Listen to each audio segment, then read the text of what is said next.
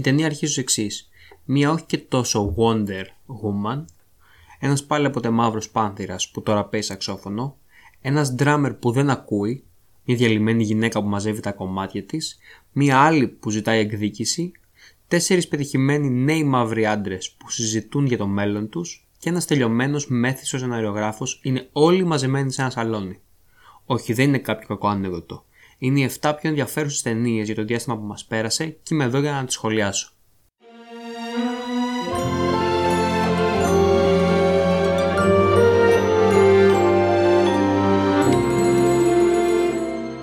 Καλώς ήρθατε στο πρώτο επεισόδιο του Η ταινία αρχίζει ω εξής, το podcast του Narrator. Και μάλλον ό,τι έχω πει ως τώρα δεν σας λέει και πολλά. Να γνωριστούμε λοιπόν καλύτερα. Το όνομά μου είναι Μάριος Μαύρος. Και το Narrator ήταν το site στο οποίο ήμουν αρχισυντάκτης και έγραφα κριτικές για ταινίες κυρίως, αλλά και για σειρές. Επειδή όμως η ζωή προχωρά και οι υποχρεώσεις πληθαίνουν, το site πλέον δεν υπάρχει. Όσοι ήμασταν επικεφαλής αυτής της προσπάθειας, πήρα μια συνειδητή απόφαση το περασμένο καλοκαίρι και κλείσαμε το site διότι άλλοι λόγω σπουδών, άλλοι λόγω εργασίας δεν είχαμε το χρόνο να αφιερωθούμε με το project με την προσοχή που θέλαμε και έπρεπε. Επειδή όμως η αγάπη για το σινεμά δεν σταματά και επειδή ταινίες θα συνεχίσουν να υπάρχουν στη ζωή μας, αποφασίσαμε να αλλάξουμε λίγο τη μορφή και πλέον αντί να μας διαβάζετε, να μας ακούτε. Μέσα λοιπόν από αυτό το podcast θα σας μιλάω για καινούργιες ταινίες, κάνοντας σα ένα mini review. Θα μιλάμε για θέματα της επικαιρότητας που φορούν το σινεμά, για ταινίες αγαπημένες του παρελθόντος και γενικά έχουμε ωραία πλάνα, τα οποία θα τα δούμε και στο μέλλον καθώς το podcast θα προχωράει. Ας περάσουμε όμως στο θέμα του πρώτου επεισοδίου, το οποίο είναι ένα preview λιών για τις πιο ενδιαφέρουσες ταινίες που είδαμε τους τελευταίους δύο μήνες στο διάστημα λίγο πριν τις γιορτές μέχρι και την προηγούμενη εβδομάδα. Θα το πάμε με χρονολογική σειρά και θα ξεκινήσουμε με το Sound of Metal που έκανε πρεμιέρα στο Amazon Prime, το οποίο είναι διαθέσιμο στην Ελλάδα. Η ταινία έκανε πρεμιέρα στις 4 Δεκεμβρίου το Sound of Metal είναι μια ταινία για έναν drummer, τον Ruben, ο οποίος από πολύ νωρίς στην ταινία, και αυτό δεν είναι spoil, ε, μας δίνει το δεδομένο ότι αρχίζει να αντιμετωπίζει σοβαρότατα προβλήματα με την ακοή του. Κάτι το οποίο προφανώς του δημιουργεί πολλά θέματα, όχι μόνο με την ικανότητα του να παίζει μουσική ή με τη σύντροφό του την Λου, η οποία είναι και η τραγουδίστρια του σχήματος που έχουν φτιάξει οι δυο τους, αλλά τον κάνει γενικότερα να θεωρήσει τα πάντα σχετικά με τη ζωή. Ο Ρίζα Αχμέντ, ο ηθοποιός που ενσαρκώνει τον πρωταγωνιστικό ρόλο, δίνει ειλικρινά μια φανταστική ερμηνεία, η οποία φαντάζομαι θα τον βάλει και δυνατά στην κούρσα ε, στα επερχόμενα βραβεία. Για όσοι αναρωτιούνται ποιος είναι και πού τον έχουν δει, είναι ο κακός από το Venom του Tom Hardy. Τη συγκεκριμένη πληροφορία εγώ προσωπικά την είχα διαγράψει από το μυαλό μου, δεν θυμόμουν καθόλου ότι έπαιζε εκεί. Τον θυμόμουν όμως πριν από 3-4 χρόνια στη μίνι σειρά Night Off με τον John Torturo, όπου ήταν επίσης εξαιρετικός και έχοντας αυτό στο μυαλό μου, πραγματικά πιστεύω ότι δεν είναι τόσο αποκάλυψη η ερμηνεία του και πιστεύω ότι στα επόμενα χρόνια θα τον δούμε και σε πολύ ενδιαφέροντα πράγματα. Λέγαμε λοιπόν για την ερμηνεία του Αχμέντ. Είναι όντως πολύ καλός και με ένα προσωπικά ώρε-ώρε μου έσυγε την ψυχή ο τρόπος με τον οποίο έπαιζε. Είχε μια φυσικότητα στις εκφράσεις του προσώπου του, είχε κάτι σωματικά ξεσπάσματα, τα οποία δεν απαραίτητα να ήταν μεγάλα, κάποια, κάποια μικρά τικ που έκανε, τα οποία τους μετέδιναν απόλυτα αφενός την αγωνία, τα νεύρα, την ταραχή που μπορεί να έχει ένας άνθρωπος καταλαβαίνοντας ότι κάτι πραγματικά τραγικό τον έχει βρει και αφετέρου σου μετέδινε ένα γαμότο γιατί σε μένα. Διάβασα μάλιστα ότι κατά τη διάρκεια των γυρισμάτων ο Ρίζα Αχμέντ είχε αποκοπεί εντελώς από την ικανότητά του να ακούει ε, μέσω κάποιων ειδικών plugs που έβαζε στα αυτιά του και στην ουσία κατά τη διάρκεια της ταινίας έμαθε και νοηματική για να μπορεί να συνοείται γιατί δεν άκουγε τίποτα και γενικά μπράβο του γιατί φαίνεται ότι κάνει μια πολύ αφοσιωμένη δουλειά και μακάρι να αναγνωριστεί. Από την άλλη η ταινία έχει τα θεματάκια της ήταν αρκετά αριθμοί αναδιαστήματα με αποτέλεσμα να χάνει τον θεατή στα πολύ δυνατά της σημεία, να μην μπορεί να τον κρατήσει και φυσικά να μην ενδιαφέρει το θεατής για τις πιο υποβλητικές, τους, υποβλητικές της σκηνές. Σίγουρα βέβαια κάνει μια από τις καλύτερες αποκονήσεις που έχουμε δει ποτέ στο σινεμά όσον αφορά κάποια κοινωνική ομάδα που έχει κάποια μορφή αναπηρίας. Πάνω σε αυτό το κομμάτι λοιπόν την έκανε και την πιο τολμηρή της δήλωση Κατά τη διάρκεια της ταινίας, ο πρωταγωνιστής μας πηγαίνει να μείνει μαζί με μια ομάδα ε, ανθρώπων που ζουν όλοι μαζί σε ένα σπίτι κοφών και κοφάλαλων που σκοπός είναι να μάθουν να ζουν με τη συγκεκριμένη κατάσταση που τους προέκυψε. Δεν λέω τη λέξη πρόβλημα γιατί μέσα στην ταινία απεικονίζεται πολύ έντονα και γλαφυρά ότι οι άνθρωποι που ζουν εκεί πέρα δεν θεωρούν ότι έχουν κάποιο είδος πρόβλημα και πάνω σε αυτό η ταινία κάνει την, τη δήλωση την οποία ανέφερα γιατί σε αντίθεση με αυτούς τους ανθρώπους ο πρωταγωνιστής μας από την αρχή δηλώνει πολύ έντονα την επιθυμία του να βρει τρόπο μέσω κάποιας επέμβασης ε, να επαναφέρει την ακοή του στην προηγούμενη της κατάσταση και η ταινία δεν το κοιτάζει με κατανόηση τον πρωταγωνιστή. Δεν του δίνει δίκιο ούτε και τον δικαιολογεί. Ίσα ίσα τον κοιτάζει λίγο από απόσταση και τον κρίνει για την επιλογή του αυτή. Βρήκα επίσης πολύ συγκινητικές τις σκηνές που ο πρωταγωνιστής μας, ο Ρούμπεν, αντιλαμβάνεται πως αυτό που έχει χαθεί ε, δεν πρόκειται να ανακτηθεί και παρότι διάβασα από αρκετούς ότι είναι κάπως επιτιδευμένες ή ότι γίνεται μια φθηνή εισαγωγικά επίκληση στο συνέστημα δεν συμφωνώ απόλυτα. Μπορεί να μοιάζουν ως τέτοιες αλλά εμένα μου έκανε απίστευτα τρομερή εντύπωση ο τρόπος που απεικονίζονται οι τελευταίες σκηνές ε, και πόσο δυνατές είναι στην οθόνη. Θα αφήσω το Sound of Metal λέγοντας πως κάνει μια από τις πολύ καλές δουλειές που έχουμε δει όσον αφορά το sound design και είναι κρίμα που πιθανότατα δεν θα την δούμε στο σινεμά. Καλά, γενικότερα είναι κρίμα που δεν βλέπουμε σινεμά έτσι όπως ε, πρέπει. Είναι όμως κρίμα γιατί αν αυτή η ταινία μπορεί να έχει τέτοια επίδραση στα αυτιά του θεατή από το σπίτι, φαντάζομαι ότι στο σινεμά θα ήταν πραγματικά μοναδική εμπειρία. Ε, ο τρόπος που απομονώνεται ο ήχος, το βούισμα που προκαλείται στα αυτιά του θεατή.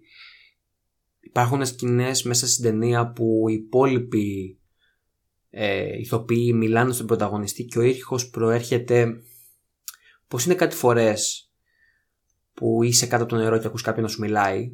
Κάπως έτσι. Και όλα αυτά αποδίδονται με φανταστικό τρόπο και νομίζω ότι στη συγκεκριμένη κατηγορία στα Oscar είναι κλειδωμένο το βραβείο για, την, για το Sound of Metal. Η επόμενη ταινία είναι το Mank του David Fincher, το οποίο βγήκε αυτό 4 Δεκεμβρίου στο Netflix. Σκεφτόμουν αρχικά να μην τη συμπεριλάβω στην που θα αναφέρω, γιατί παρότι βγήκε μέσα στην περίοδο για την οποία συζητάμε, μοιάζει να έχει βγει εδώ και πάρα πολύ καιρό. Δηλαδή, εγώ τη σκεφτόμουν και έπρεπε να ψάξω και να θυμηθώ ότι είχε βγει 4 Δεκέμβρη, γιατί μου είχε φανεί ότι είχε βγει πριν από 2-3 μήνες. Κυρίως λόγω των συζητήσεων που έγιναν γύρω από αυτήν. Για την ταινία θα μπορούσα να μιλάω για πάρα πολλές ώρες, γιατί ο Φίντσερ είναι στις αδυναμίες μου και η ταινία όντως σηκώνει πολύ κουβέντα.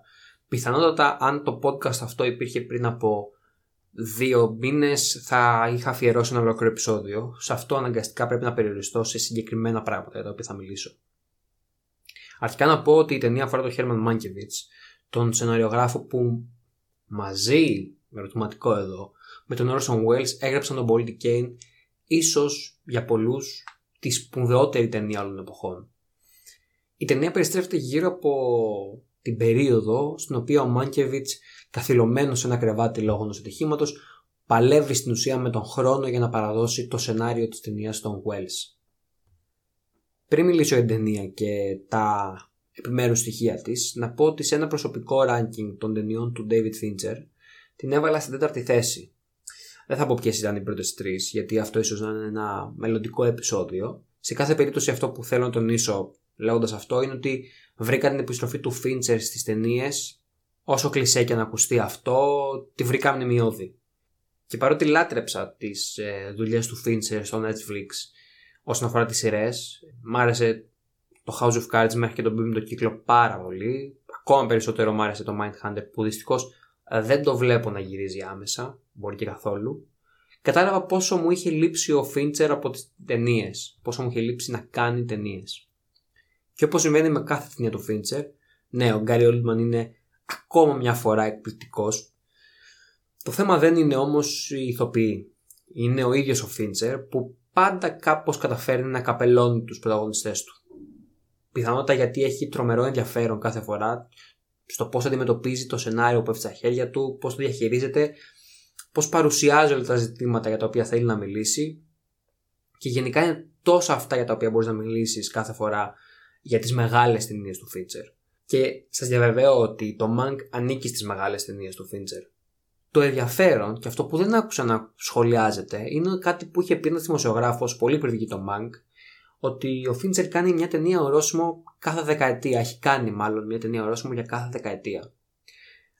Συμφωνώ απόλυτα με το σχόλιο αυτό και θέλω να προσθέσω μόνο κάτι σε αυτή την παρατήρηση, ότι ο Φίντσερ κάνει τις πιο στοχευμένες και εχμηρές του δηλώσεις ή στο τέλος ή στην αρχή κάποιες δεκαετίας. Δηλαδή, έχει το Fight Club το 99, έχει το Social Network το 11 που είναι λες και προέβλεψε τι θα επακολουθήσει ε, με το φαινόμενο του Facebook και του Mark Zuckerberg και τώρα στην αρχή των 20s κάνει μια τόσο υπόγεια δήλωση για το σινεμά που έρχεται αυτή τη δεκαετία που σχεδόν δεν την κατάλαβε κανείς. Υπάρχει μια σκηνή μέσα στην ταινία που οι σεναριογράφοι της Paramount μαζεύονται στο γραφείο ενός διευθυντή παραγωγής, whatever, δεν ξέρω, ο οποίος τους έχει δώσει 72 ώρες για να του παραδώσουν το σενάριο για μια ταινία. Εκείνοι προφανώς δεν έχουν ετοιμάσει τίποτα γιατί παίζουν χαρτιά και γενικά ασχολούνται με άλλα πράγματα. Και εκείνη τη στιγμή απλά πετάνε ιδέες. Πετάνε σκόρπιες ιδέες για ένα τρελό επιστήμονα που φτιάχνει ένα τέρας και τον κυνηγάνε χωρικοί. Κάποια στιγμή ρωτάει ο παραγωγός που διαφέρει αυτή, αυτό που μου λέτε με τις μπουρδες που φτιάχνει η Universal. Αυτοί ξεκινάνε να του λένε για τον Faust και για τα βαθύτερα νοήματα που κρύβει η ταινία και τα μηνύματα που μπορεί να έχει. Κάποια στιγμή ο Μάνκα αναφέρει τη λέξη sequel και σκέφτομαι ότι τα γεγονότα της ταινίας διαδραματίζονται πριν από περίπου 100 χρόνια. Εγώ προσωπικά βρήκα τη σκηνή αυτή ως ένα κλείσιμο του ματιού του Φίντζερ προς το κοινό του λέγοντάς ότι κοιτάξτε να δείτε το σινεμά μας αυτό είναι πλέον. Αποτελείται από το ένα blockbuster μετά το άλλο, το ένα sequel μετά το άλλο και κάπως έτσι φτιάχνονται αυτές τις ταινίες που σας σερβίρονται. Και μπορεί να πλασάρονται ταινίες με νοήματα, αλλά δεν είναι και στην πραγματικότητα τέτοιες. Φυσικά η ταινία μέσα της περιέχει και άλλα θέματα. Το πιο χειρό για μένα μήνυμα της ταινίας αφορά την δύναμη όχι απαραίτητα Της ταινίας, του σινεμά, αλλά της εικόνας και πώς αυτή μπορεί να κατευθύνει τις μεγάλες μάζες.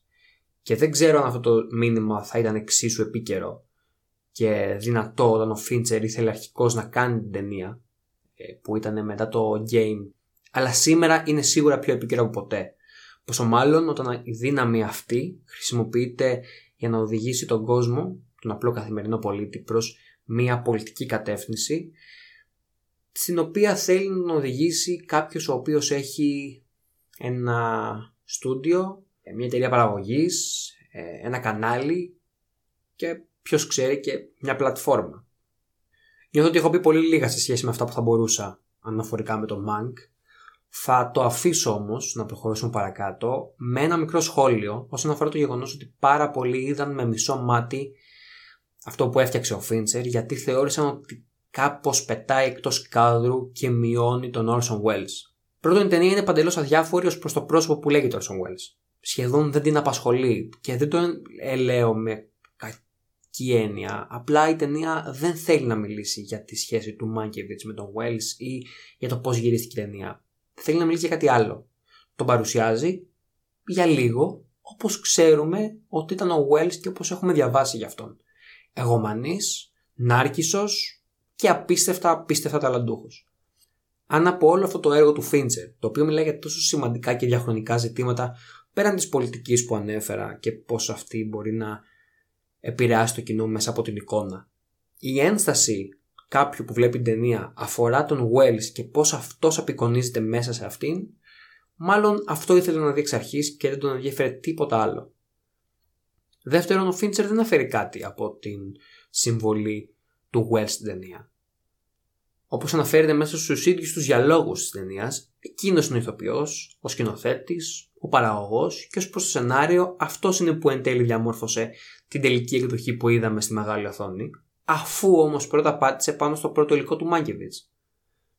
Στο κάτω-κάτω, δεν νομίζω ότι ο Φίντσερ ενδιαφέρθηκε ποτέ για την ιστορική ακρίβεια των όσων λέει, απλά ήθελε να κάνει κάποιες δηλώσεις.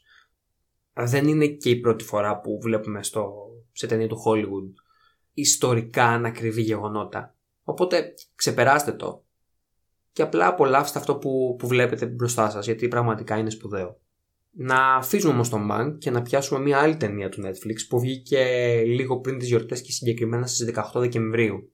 Αναφέρομαι φυσικά στο Ma Rainey's Black Bottom, την τελευταία ταινία του Chadwick Boseman, του ιστορικού πλέον μαύρου πάνθυρα της Marvel, ο οποίος δεν ε, βρίσκεται πλέον μαζί μας, έχει φύγει από τα τέλη του Αυγούστου, του περασμένου Αυγούστου και δίνει την καλύτερη του ερμηνεία στην σύντομη δυστυχώς καριέρα του.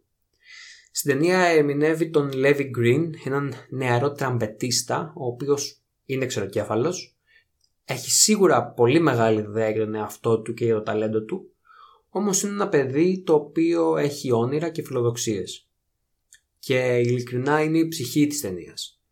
Ο Μπόσμαν ε, ερμηνεύει με μεγάλο θάρρος τις πολύ απαιτητικές του σκηνές. Μιλάω για σκηνές οι οποίες έχουν μέσα έντονους διαλόγους, μιλάω για τις σκηνές οι οποίες έχουν μέσα απαιτητικούς και πολύ δυνατούς μονολόγους και καταφέρνει, αυτό που καταφέρνει καλύτερα απ' όλα είναι να περάσει στο θεατή το συνέστημα που εκείνος νιώθει εκείνη τη στιγμή και ελπίζω να είναι στις υποψηφιότητες και γιατί όχι να πάρει και το Όσκαρ έστω και μετά θάνατον.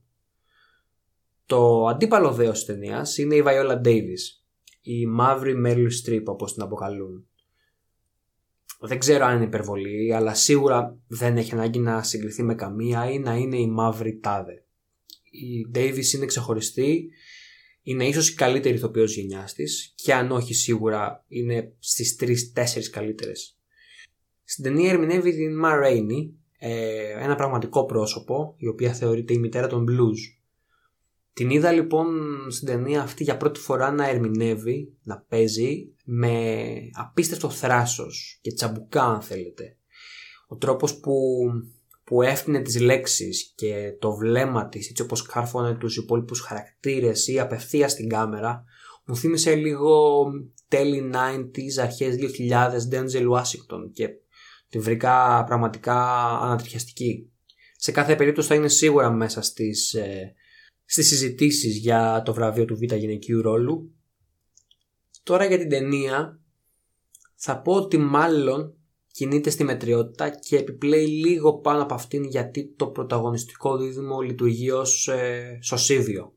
Η ταινία εκτελήσεται μέσα σε διάστημα λίγων ωρών σε ένα στούντιο που θα γίνει ηχογράφηση των τραγουδιών της Μαρέινι Εκεί μέσα λοιπόν, σε αυτά τα μικρά δωμάτια, σημαίνει ό,τι συμβαίνει. Οι εξωτερικές σκηνές είναι απειροελάχιστες και όταν τις βλέπεις, βγάζουν περισσότερο την αίσθηση ότι είναι κάποιο χαρτόνι με ζωγραφισμένα πάνω τα κτίρια και τον ουρανό παρά ένα κινηματογραφικό στούντιο στο οποίο γυρίζεται η ταινία. Όσοι έχουν δει το Fences θα καταλάβουν τι εννοώ. Η ταινία έχει μία θεατρική αισθητική επειδή ακριβώς βασίζεται και όλας σε θεατρικό έργο. Ο σκηνοθέτης της, ο George C. Wolf, είναι άνθρωπος του θεάτρου. Έχει γυρίσει μόνο τρει-τέσσερι ταινίες, αλλά δεκάδες παραστάσεις. Αυτό έχει το καλό ότι κάποιες αδυναμίες της δικαιολογούνται. Αλλά κάποιες άλλες δεν θα υπήρχαν καν αν αυτή δεν ήταν η αισθητική κατεύθυνση της ταινίας. Οι διάλογοι μοιάζουν σε κάποιες στιγμές επιτεδευμένοι. Κάποια ξεσπάσματα της ταινίας έρχονται λίγο από το πουθενά χωρίς να, να χτίζεται κάτι. Ξέρετε, είναι από αυτές τις ταινίες που κάποιος το οποίος κερδίζει το Όσκαρ και γι' αυτό τη μαθαίνουμε και εν τέλει τη βλέπουμε. Ή για να κάνω και ένα βήμα πίσω, στη συγκεκριμένη περίπτωση την είδαμε ακριβώς γιατί παίζει η Viola Davis και ο Boseman γιατί φαντάζομαι ότι διαφορετικά θα παίρναγε λίγο στα ζήτητα να μην είναι αδικό όμως εντελώς, γιατί μέσα της έχει κάποια θετικά στοιχεία. Υπάρχουν σκηνές οι οποίες υπονοούν περισσότερα από όσα λένε, όπως όταν η Μαρέινι σχεδόν σαν πέντε χρονών κοριτσάκι ζητάει να πιει ένα μπουκάλι κοκακόλα, αλλιώς δεν ξεκινάει να τραγουδάει, κάνοντας έξαλλο τον λευκό άντρα ιδιοκτήτη του στούντιο. Η ταινία μιλάει για την εκμετάλλευση των μαύρων καλλιτεχνών από τους λευκούς παραγωγούς, για τα όνειρα που εξαπατώνται και πού αυτό μπορεί να οδηγήσει έναν άνθρωπο. Να περάσω όμως τώρα από το Μαύρο Πάνθυρα και την Marvel στη Wonder Woman και την DC. Η ταινία βασικά είναι από αυτές που πήρε αρκετές αναβολές. Ακόμα και πριν την πανδημία, ήταν να βγει το Δεκέμβριο του 19, μετά αποφάσισαν να τις πρόξουν για τον Ιούνιο του 2020. Στο εντωμεταξύ προέκυψε η πανδημία και φτάσαμε στα Χριστούγεννα που μας πέρασαν, οπότε και έκανε ταυτόχρονη πρεμιέρα και στα σινεμά της Αμερικής και στο HBO Max, στο οποίο θα βρίσκεται για σήμερα και για αύριο, γιατί η Warner πήρε την απόφαση να υιοθετήσει ένα συγκεκριμένο τρόπο που θα προβάλλει τις ταινίες της. Ε, τον πρώτο μήνα θα παίζουν ταυτόχρονα και στα σινεμά και στο HBO Max και τον δεύτερο μήνα θα αποσύρεται από την πλατφόρμα και θα παίζεται μόνο στα σινεμά και κάποια στιγμή θα επιστρέψει και στην πλατφόρμα. Το HBO Max δεν υπάρχει στην Ελλάδα, ε, δεν έχει έρθει ακόμα, αλλά η πλατφόρμα έχει φροντίσει ώστε να μπορούν οι πελάτες από όλο τον κόσμο να έχουν πρόσβαση σε αυτήν μέσω μιας VPN υπηρεσίας με την οποία συνεργάζεται. Οπότε λοιπόν όποιος έχει τρέλα με την DC προλαβαίνει σήμερα και αύριο να κάνει τη διαδικασία που πρέπει και να δει την ταινία. Γενικά να πω ότι δεν είναι από τις ταινίες για τις οποίες αξίζει όλος αυτός ο κόπος, δεν χάνεται και κάτι. Πώς λέει το αστείο, δείτε το πριν το κατεβάσουν, όχι δεν ανήκει σε αυτή την κατηγορία. Ίσα ίσα. Και το λέω με πραγματική λύπη γιατί παρότι αυτή η κόντρα DC Marvel με αφήνει παγερά αδιάφορο. Η Marvel όπως φαίνεται κάνει πολύ καλύτερη δουλειά με τους υπερήρωές της. Όταν λοιπόν είδα το πρώτο Wonder Woman αλήθεια ξετρελάθηκα. Τη βρήκα πολύ επίκαιρη ως προς τα θέματά της και ως προς την απεικόνηση αυτών. Τη βρήκα πολύ όμορφη σε αισθητικό επίπεδο και εφιέστατη στο πώς έδινε την μπλοκή που λαμβάνει η χώρα στον Δεύτερο Παγκόσμιο Πόλεμο με τον χαρακτήρα της Wonder Woman. Από την άλλη το Wonder Woman 1984 από πού να το αφήσεις και από πού να το πιάσεις πραγματικά είναι ένα αισθητικό τσίρκο είναι πραγματικά ανέτεια κακόγουστη απεικόνηση των 80s μιας δεκαετίας που γενικά είναι πολύ εύκολο να την υπηρετήσεις αισθητικά. Σκεφτείτε ότι αυτό έχουν καταφέρει να το κάνουν τυχαίες σειρές. Πόσο μάλλον όταν πίσω από την κάμερα βρίσκεται η Patty Jenkins, την οποία δεν τη λες αντάλλαντη. Και κάτι άλλο που διάβασα σχετικά με την απεικόνηση των 80's από τη σκηνοθέτη, ε, η οποία έγραψε κάποιος ότι εσκεμμένα αποστασιοποιείται από τη νοσταλγία των 80's και τα δείχνει έτσι άσχημα γιατί θέλει να δείξει ότι δεν ήταν μια τόσο καλή δεκαετία όσο νομίζετε ναι, θα ήταν μια πολύ ενδιαφέρουσα προσέγγιση να τη βλέπαμε, αλλά να τη βλέπαμε και σωστά. Αυτό που είδαμε πραγματικά δεν έβγαζε κανένα νόημα. Και σκεφτείτε ότι δεν έχω μπει καν στα ουσιώδη της ταινίας ε, στοιχεία. Στα σεναριακά της κενά για παράδειγμα, στις ευκολίες, στην μπλοκή που πήγαινε από την μία παλαβή επιλογή στην άλλη, στη χημεία της Gal Gadot με τον Green Spine, ο οποίος είναι ό,τι πιο decent υπάρχει στην ταινία, στην χημεία έλεγα που δεν υπάρχει αυτή τη φορά δυστυχώς ε, και φυσικά στις καρικατουρίστικες ε, και over the top ερμηνείες οι οποίες σε κάνουν να κριντζάρεις απίστευτα πολύ. Δηλαδή ο μόνος που είναι υποφερτός εκεί μέσα πέρα από τον Chris Pine είναι ο Πέντρο Πασκάλ ε, για όσους δεν ξέρετε ποιος είναι είναι ο Μανταλόριαν ή αλλιώς ο Όμπεριν Μαρτέλ του Game of Thrones ο οποίος κάνει ειλικρινά ο Κακομύρης ό,τι καλύτερο μπορεί με το υλικό που του δίνεται. Και πραγματικά είναι προς τιμήν του έστω και αυτό που βγάζει το οποίο έχει ένα κάποιο ενδιαφέρον γιατί φαίνεται ότι προσπαθεί με μεγάλη αφοσίωση να υπηρετήσει το ρόλο του και μπράβο του το πιο αστείο απ' όλα είναι αυτό που διάβασα πριν από λίγες μέρες ότι η Warner λέει ετοιμάζεται να προωθήσει ταινία για τα φετινά Oscar με το οποίο με έπιασε νευρικό γέλιο.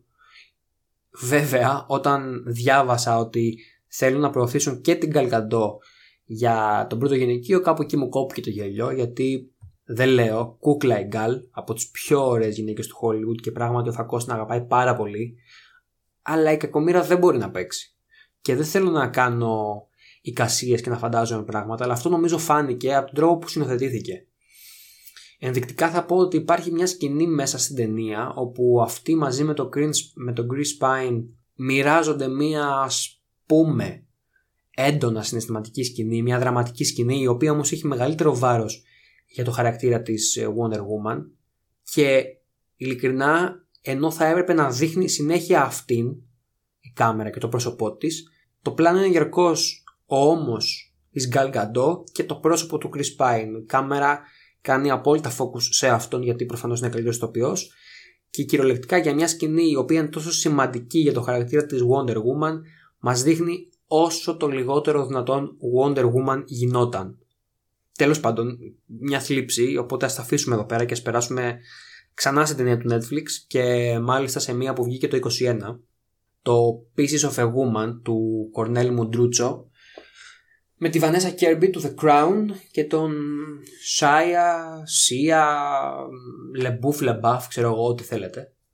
Ε, η ταινία έκανε πρεμιέρα στις 7 ε, του μήνα στην πλατφόρμα και αφορά ένα ατυχέστατο και πολύ δυσάρεστο γεγονός, όπως είναι αυτό του θανάτου ενός βρέφους λίγο μετά από τη γέννησή του και πώς το αντιμετωπίζει όλο αυτό η γυναίκα κυρίως. Η προσοχή της ταινίας είναι στραμμένη σε αυτήν, στην Μάρθα, την οποία και υποδίεται η Βανέσα Κέρμπι.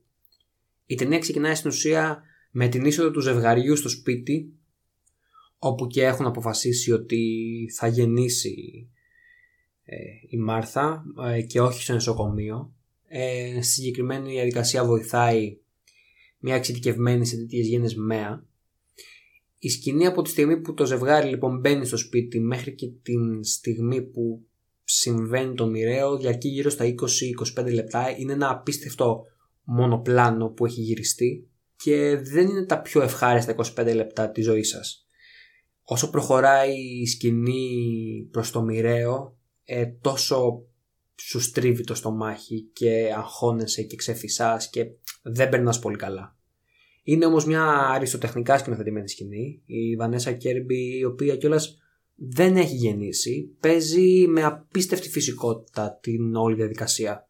Νιώθεις δηλαδή όντως ότι γεννάει εκείνη τη στιγμή και η κάμερα την ακολουθεί σε όλη της την πορεία προς τη γέννα καταγράφει με μεγάλο σεβασμό προς το γυναικείο σώμα τα όσα διαδραματίζονται και δεν προσπαθεί να μας δώσει πλάνα τα οποία θα σοκάρουν το θεατή αν καταλαβαίνετε τι εννοώ ούτως ή άλλως και μόνο το γεγονός του μοιραίου είναι αρκετό.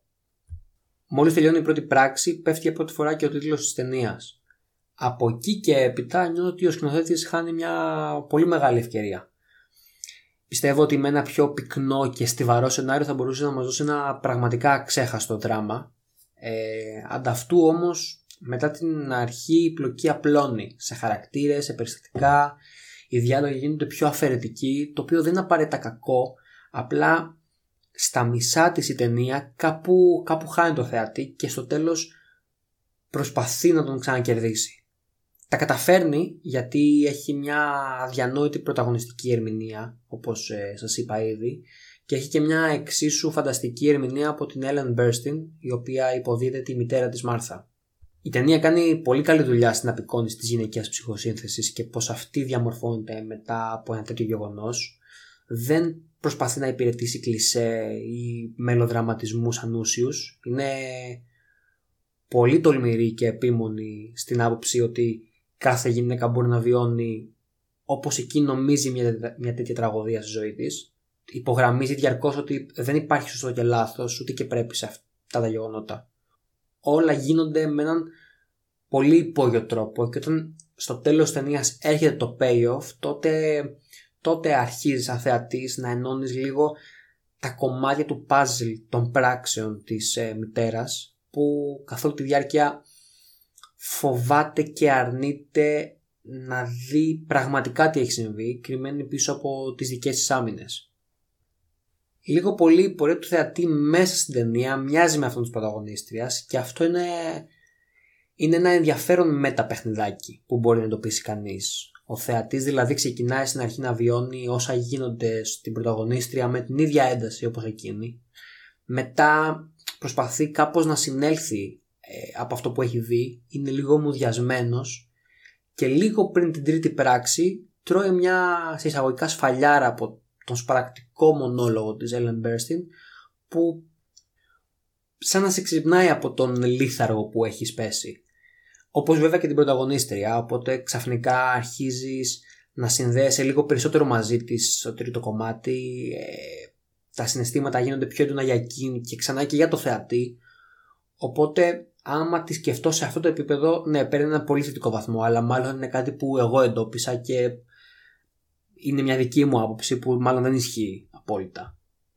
Η δική μνήμα σε Shia LaBeouf για τον οποίο μπορούμε να πούμε πάρα πολλά για το τι άνθρωπος είναι εγώ θα μείνω μόνο στο ότι είχε το ταλέντο να γίνει ο καλύτερος ηθοποιός της γενιάς του και το πιστεύω αυτό αλλά αποφάσισε να κάνει άλλα πράγματα και να χαραμίσει τη ζωή του.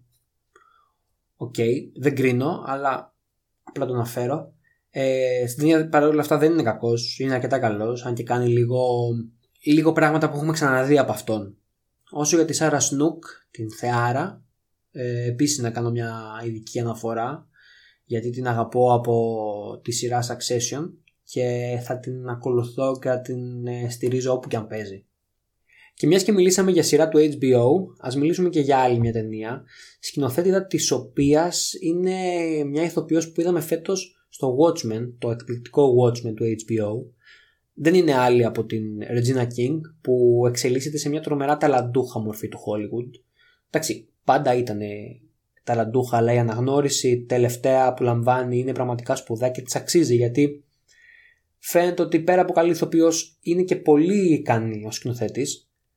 Η ταινία την οποία σκηνοθέτησε και για την οποία μιλάω είναι το One Night in Miami σε σκηνοθεσία της King όπως είπα και σενάριο Ken Powers ο οποίος έχει μια πολύ ωραία χρονιά γιατί πέρα από το γεγονός ότι έχει γράψει το θεατρικό με τον ομώνυμο τίτλο στο οποίο βασίζεται η ταινία για την οποία θα μιλήσουμε φέτος είναι και συνσεναριογράφο του Soul της ταινίας κινουμένων σχεδίων της Pixar για την οποία σίγουρα θα μιλήσουμε σε κάποιο επόμενο επεισόδιο. Η ταινία βασίζεται σε κάποια αληθινά γεγονότα και φέρνει κοντά τέσσερις σπουδαίε προσωπικότητες της μαύρης κοινότητας. Τον Cassius Clay, λίγες ώρες πριν ανακοινώσει ότι πλέον θα λέγεται Cassius X και μετέπειτα Mohamed Ali, τον φίλο του εκείνη την περίοδο Malcolm X, μία από τις σημαντικότερες προσωπικότητες του προηγούμενου αιώνα όσον αφορά τη διεκδίκηση δικαιωμάτων για τους μαύρους στις Ηνωμένες Πολιτείες, τον Jim Brown, τότε θρύλο του αμερικάνικου φούτμπολ και μετέπειτα ηθοποιό του Hollywood και τον Sam Cooke που θεωρείται ο βασιλιάς της Soul. Να πω εδώ ότι εμένα γενικά μου αρέσουν οι ταινίες οι οποίες με κάποιο τρόπο συνδέουν αληθινά πρόσωπα του παρελθόντος και έτσι έχουν φάνταστες ιδέες πώς να τους φέρουν κοντά και να αλληλεπιδρά ο ένας με τον άλλον. Μία από τις αγαπημένες μου ταινίες προηγούμενης δεκαετίας ήταν το Μεσάνυχτα στο Παρίσι του Woody Allen που είδαμε μέσα από τον Ernest Hemingway μέχρι το Louis Buñuel και τον Salvador Dali. Η ταινία λοιπόν για την οποία μιλάμε διαδραματίζεται κατά κύριο λόγο λίγες ώρες μετά την νίκη του Mohamed Ali απέναντι στον Sonny Liston το Φλεβάρι του 1964 όταν και κέρδισε για πρώτη φορά τον τίτλο του πρωταθλητή βαρέων βαρών. Οι τέσσερις άντρες μαζεύονται στο δωμάτιο ενός ξενοδοχείου για να γιορτάσουν την νίκη του Άλλη, αλλά στην ουσία είναι μια ευκαιρία για τον Μάλκολ Μέξ που νιώθει ότι το τέλος του πλησιάζει να μιλήσει σε αυτούς τους νέους, ισχυρούς και θαλαντούχου άντρες και να τους δείξει πως η δύναμη που έχουν μπορεί να φέρει μια πραγματική αλλαγή όσον αφορά την κατάσταση της αφροαμερικανικής κοινότητας στις ΗΠΑ. Προσωπικά βρήκα την ταινία υπέροχη παρότι διαδραματίζεται κατά κύριο λόγο σε ένα δωμάτιο ξενοδοχείου και έχει και αυτή μια θεατρική αισθητική όπως είναι λογικό. Η King όμως δίνει μια, της δίνει μια κινητικότητα και ένα ρυθμό που έλειπε για παράδειγμα από το Ma Rainey's Black Bottom. Δημιουργεί ενδιαφέρουσες δυναμικές ανάμεσα στους χαρακτήρες, κυρίως σε αυτή του Sam Cooke και του Malcolm X, η οποία βγαίνει πιο συχνά και πιο έντονα στην επιφάνεια Κυρίως γιατί αυτοί οι δύο εκπροσωπούν δύο διαφορετικές οπτικές. Από τη μία, ο Σαμ Κούκ είναι αυτός που πιστεύει ότι η πραγματική ελευθερία των μαύρων θα έρθει όταν μέσα από τη συνεργασία με τους λευκούς και αφού σε εισαγωγικά τους εκμεταλλευτούν θα γίνουν οικονομικά ανεξάρτητοι και δεν θα έχουν την ανάγκη πλέον ε, κάποιου paycheck από τους λευκούς και από την άλλη, ο Μάλκολ Μέξ, ο οποίος θεωρεί ότι όλο αυτό δεν οδηγεί πουθενά, ότι πρέπει να πάνε κόντρα σε οποιονδήποτε λευκό στο 100% και ότι η αλλαγή θα έρθει μόνο αν οι μαύροι, οι οποίοι έχουν τη δύναμη, ψώσουν τη φωνή τους. Όπως του λέει χαρακτηριστικά σε μια σκηνή, εσύ του λέει θα μπορούσες να κινήσεις βουνά μόνο με τη φωνή σου. Αυτοί είναι οι δύο πρωταγωνιστές λοιπόν. Γιατί μονοπολούν τον διάλογο και είναι ο πυρήνας της ταινίας. Δεν είναι τυχαίο που η ταινία κλείνει με αυτούς τους δύο σε πρώτο πλάνο. Μέσα από την κόντρα αυτών ανακύπτουν συζητήσεις και θέματα και για τους άλλους δύο χαρακτήρες. Οι θυσίες που πρέπει να κάνει ένας νέος και πετυχημένος γιατί το πρέπει και οι προσδοκίες για αυτόν είναι πολύ μεγάλες. Οι αμφιβολίες, ο φόβος και η αγανάκτηση του να σε αντιμετωπίζουν ως διασκεδαστή και η απόφαση, η δύσκολη απόφαση να γίνεις κυρίαρχος και αφεντικό του εαυτού σου.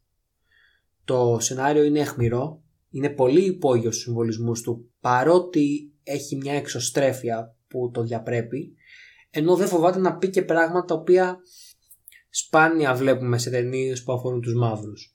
Για παράδειγμα την κόντρα ανάμεσα στους πιο ανοιχτόχρωμους και τους πιο σκούρους μαύρους.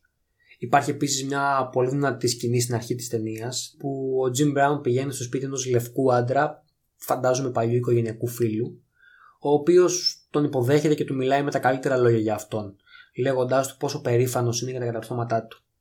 Όταν λοιπόν η εγγονή του άντρα αυτού βγαίνει και τους διακόπτει, λέει «Sorry to bother you while you're entertaining grandpa». Συγγνώμη που σε διακόπτω να διασκεδάζει τον παππού μου. Η Regina King παραλείπει προς ε, συμφέρον του σεναρίου να πει κάποια πράγματα όπως για παράδειγμα ότι η σχέση του Μοχάμεντ Άλλη με τον Μάλκον Μέξ είχαν χαλάσει ε, πριν το θάνατο του τελευταίου αλλά μπορούμε να πούμε ότι το συγχωρούμε γιατί η ταινία είναι πράγματι πάρα πολύ καλή και όπως είπα και πριν συμβαίνει συχνότατα στο Hollywood το σενάριο να είναι ιστορικά ανακριβές ή τέλος πάντων κάποια πράγματα να παρουσιάζονται λίγο διαφορετικά ε, προς εξυπηρέτηση της ταινίας.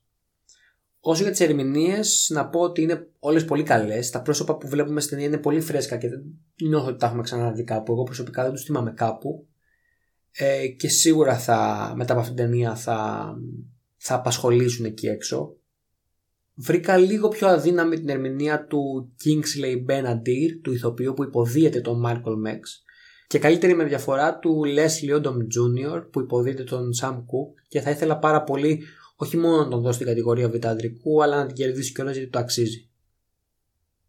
Για το τέλος άφησα άλλη μια ταινία που βρίσκεται στο Amazon Prime, το Promising Young Woman της Emerald Fennell, η οποία κάνει και αυτή το σκηνοθετικό της debut για όσους έχουν δει το Killing Eve και τους άρεσε η Fennell είναι η head writer της δεύτερης σεζόν οπότε έχει έναν λόγο παραπάνω να δείτε την ταινία η οποία σε αντίθεση με τις προηγούμενες οποίες ένα έχω αναφέρει μπορεί να βρίσκεται σε πλατφόρμα αλλά δεν είναι δωρεάν. Η Amazon στην ουσία την νοικιάζει ε, με 20 δολάρια για ένα διήμερο. Ξέρω ότι ίσως είναι πολλά αλλά σκεφτείτε ότι στο σινεμά θα δίνατε 10 με 15 ευρώ οπότε μπορείτε να καλέσετε φίλους στο σπίτι, να παραγγείλετε, να μοιράσετε το κόστος, μπορεί να βγει φθηνότερα. Δεν ξέρω, απλά λέω πως μπορείτε να δείτε με legit τρόπο εκεί έξω. Η ιστορία αφορά την Κάση, μια νεαρή γυναίκα που μένει με τους γονείς της, αλλά δεν είναι και τόσο νεαρή ώστε να είναι ανεκτό το γεγονός ότι μένει με τους γονείς της. Δουλεύει στο τοπικό καφέ και τα βράδια βγαίνει παγανιά, δεν κάνω πλάκα, κυνηγώντας επίδοξους sex offenders με έναν πολύ ιδιαίτερο τρόπο. Ό,τι και να σας πω είναι λίγο. Η ταινία δεν είναι ένα πράγμα και αυτό είναι ίσως και το μεγάλο πλεονέκτημά της και είναι σίγουρα ο λόγος που εμένα μετά το Mank ε, μου άρεσε περισσότερο από τις υπόλοιπες πέντε που έχω δει και γενικότερα μου άρεσε από όσες έχω δει το τελευταίο διάστημα. Η σκηνοθέτης μπλέκει τα κινηματογραφικά είδη με απίστευτη άνεση και ευκολία χωρίς τίποτα να μοιάζει ότι είναι επιτιδευμένο ή ότι δεν ταιριάζει. Ε, οι εναλλαγές του ρυθμού, η σκηνοθετική προσέγγιση των σκηνών, η μουσική όλα μοιάζουν να προκύπτουν τίποτα δεν μοιάζει εκτός. Και νομίζω ότι αυτό είναι και το μυστικό πλέον του να κάνεις ταινίες βαριές και με δύσκολα θέματα αλλά ταυτόχρονα να μην χάνεις το ενδιαφέρον του θεατή. Θυμηθείτε το πιο χαρακτηριστικό παράδειγμα που έχω εγώ στο μυαλό μου τουλάχιστον είναι το Get Out. Ε, μια ταινία η οποία μίλαγε για την θέση των Αφροαμερικανών στην Αμερική μέσα από ένα ψυχολογικό θρύλε παύλα μαύρη κομμωδία. Αυτές οι ταινίες υβρίδια είναι που κάνουν το θεατή πλέον να περνάει καλά, να μην μπορεί να ξεκολλήσει τα μάτια από την οθόνη, αλλά ταυτόχρονα να καταλαβαίνει ότι αυτό που βλέπει κρύβει κάτι από κάτω, έχει ένα άλλο νόημα. Και τέτοιες ταινίες είναι που κερδίζουν και τους κριτικούς. Ε, και πιστεύω ότι γενικά όλοι μας έχουμε βαρεθεί λίγο τα βαρύγδουπα δράματα ή τις ταινίες που σου μιλάνε και είναι λίγο σαν να σου κουνάνε το δάχτυλο. Δεν θέλω να σου πω και πολλά περισσότερα για να μην σας χαλάσω την εμπειρία πέραν το ότι είναι μία από τις καλύτερες για εμένα ταινίες που φύγουν το ζήτημα του βιασμού και γενικότερα της σεξουαλικής κακοποίησης των γυναικών δείχνει με τρομερή λεπτομέρεια και χλαφυρότητα το ζήτημα της τοξικής αρενοπότητας και πως το όχι δεν είναι πάντα όχι αλλά είναι ίσως, μπορεί, θα δούμε, ναι. Ακόμα και από αυτούς που υποστηρίζουν ότι είναι τα καλύτερα παιδιά. Η ταινία δεν δείχνει τους ε, sex offenders που βλέπουμε ως τίποτα κοινωνικά τέρατα που δεν έχουν καμία ευαισθησία. Ίσα ίσα είναι άνθρωποι και παιδιά της διπλανής πόρτας. Όσοι την δουν με μισό μάτι λόγω αντιλήψεων καλύτερα να μην τη δουν. Ή ας τη δουν μπας και μάθουν τίποτα. Αν την δουν πάντως είμαι σίγουρος ότι θα πούνε ότι η ταινία γενικεύει και ότι δεν είμαστε όλοι άντες έτσι. Δεν είναι αυτό το point φίλε. Δεν θέλει να η ταινία να γενικεύσει ή να παρουσιάσει τους άντρες ως τέρατα απλά θέλει να υπογραμμίσει την σκληρή αλήθεια ότι οι περισσότεροι εκεί έξω δεν ξέρουν ακόμα τι σημαίνει η λέξη όχι. Ω προς την ταινία υπάρχει μια μικρή προβλεψιμότητα στην πορεία των γεγονότων, με εξαίρεση μία σκηνή. Αλλά για να είμαστε ειλικρινείς, και το αλλά είναι πολύ μεγάλο, η ταινία σας συνεπαίρνει σε τέτοιο βαθμό με το ρυθμό της που δεν μπορείς να σκεφτείς τι έρχεται μετά γιατί είσαι πραγματικά αφοσιωμένος σε αυτό που συμβαίνει εκείνη τη στιγμή. Η πρωταγωνίστρια η Carey Mulligan που σίγουρα όλοι την έχετε δει κάπου, πιθανότατα να τη θυμάστε ή από τον Great Gatsby με τον DiCaprio ή από τον Drive με τον Ryan Gosling είναι επική στο ρόλο της. Είναι για μένα μέχρι στιγμής η γυναικεία ερμηνεία της χρονιάς. Είναι αστεία, εριστική, συγκινητική, σκληρή. Τα συνδυάζει όλα αυτά με μια απίστευτη φυσικότητα και χάρη και ειλικρινά εύχομαι να σηκώσει όσα βραβεία υπάρχουν εκεί έξω γιατί το αξίζει. Ένα τελευταίο σχόλιο όσον αφορά την ταινία και πριν κλείσουμε το σημερινό επεισόδιο για το τέλος. Δεν θα κάνω spoil, απλά επειδή ότι έχει σχολιαστεί αρκετά. Θεωρώ ότι για μένα είναι η καλύτερη και πιο θαραλέα επιλογή σκηνοθέτη που έχω δει εδώ και πάρα πολύ καιρό. Μπράβο της γιατί κάνει ακόμα πιο δυνατό το point της ταινίας και λειτουργεί φανταστικά σε ένα ευρύτερο και αλληγορικό πλαίσιο.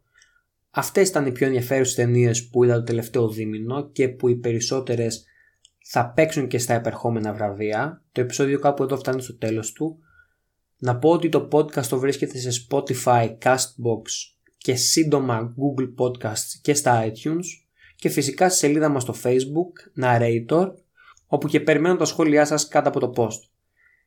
Θα τα πούμε σύντομα, μέχρι την επόμενη φορά να είστε καλά και να προσέχετε.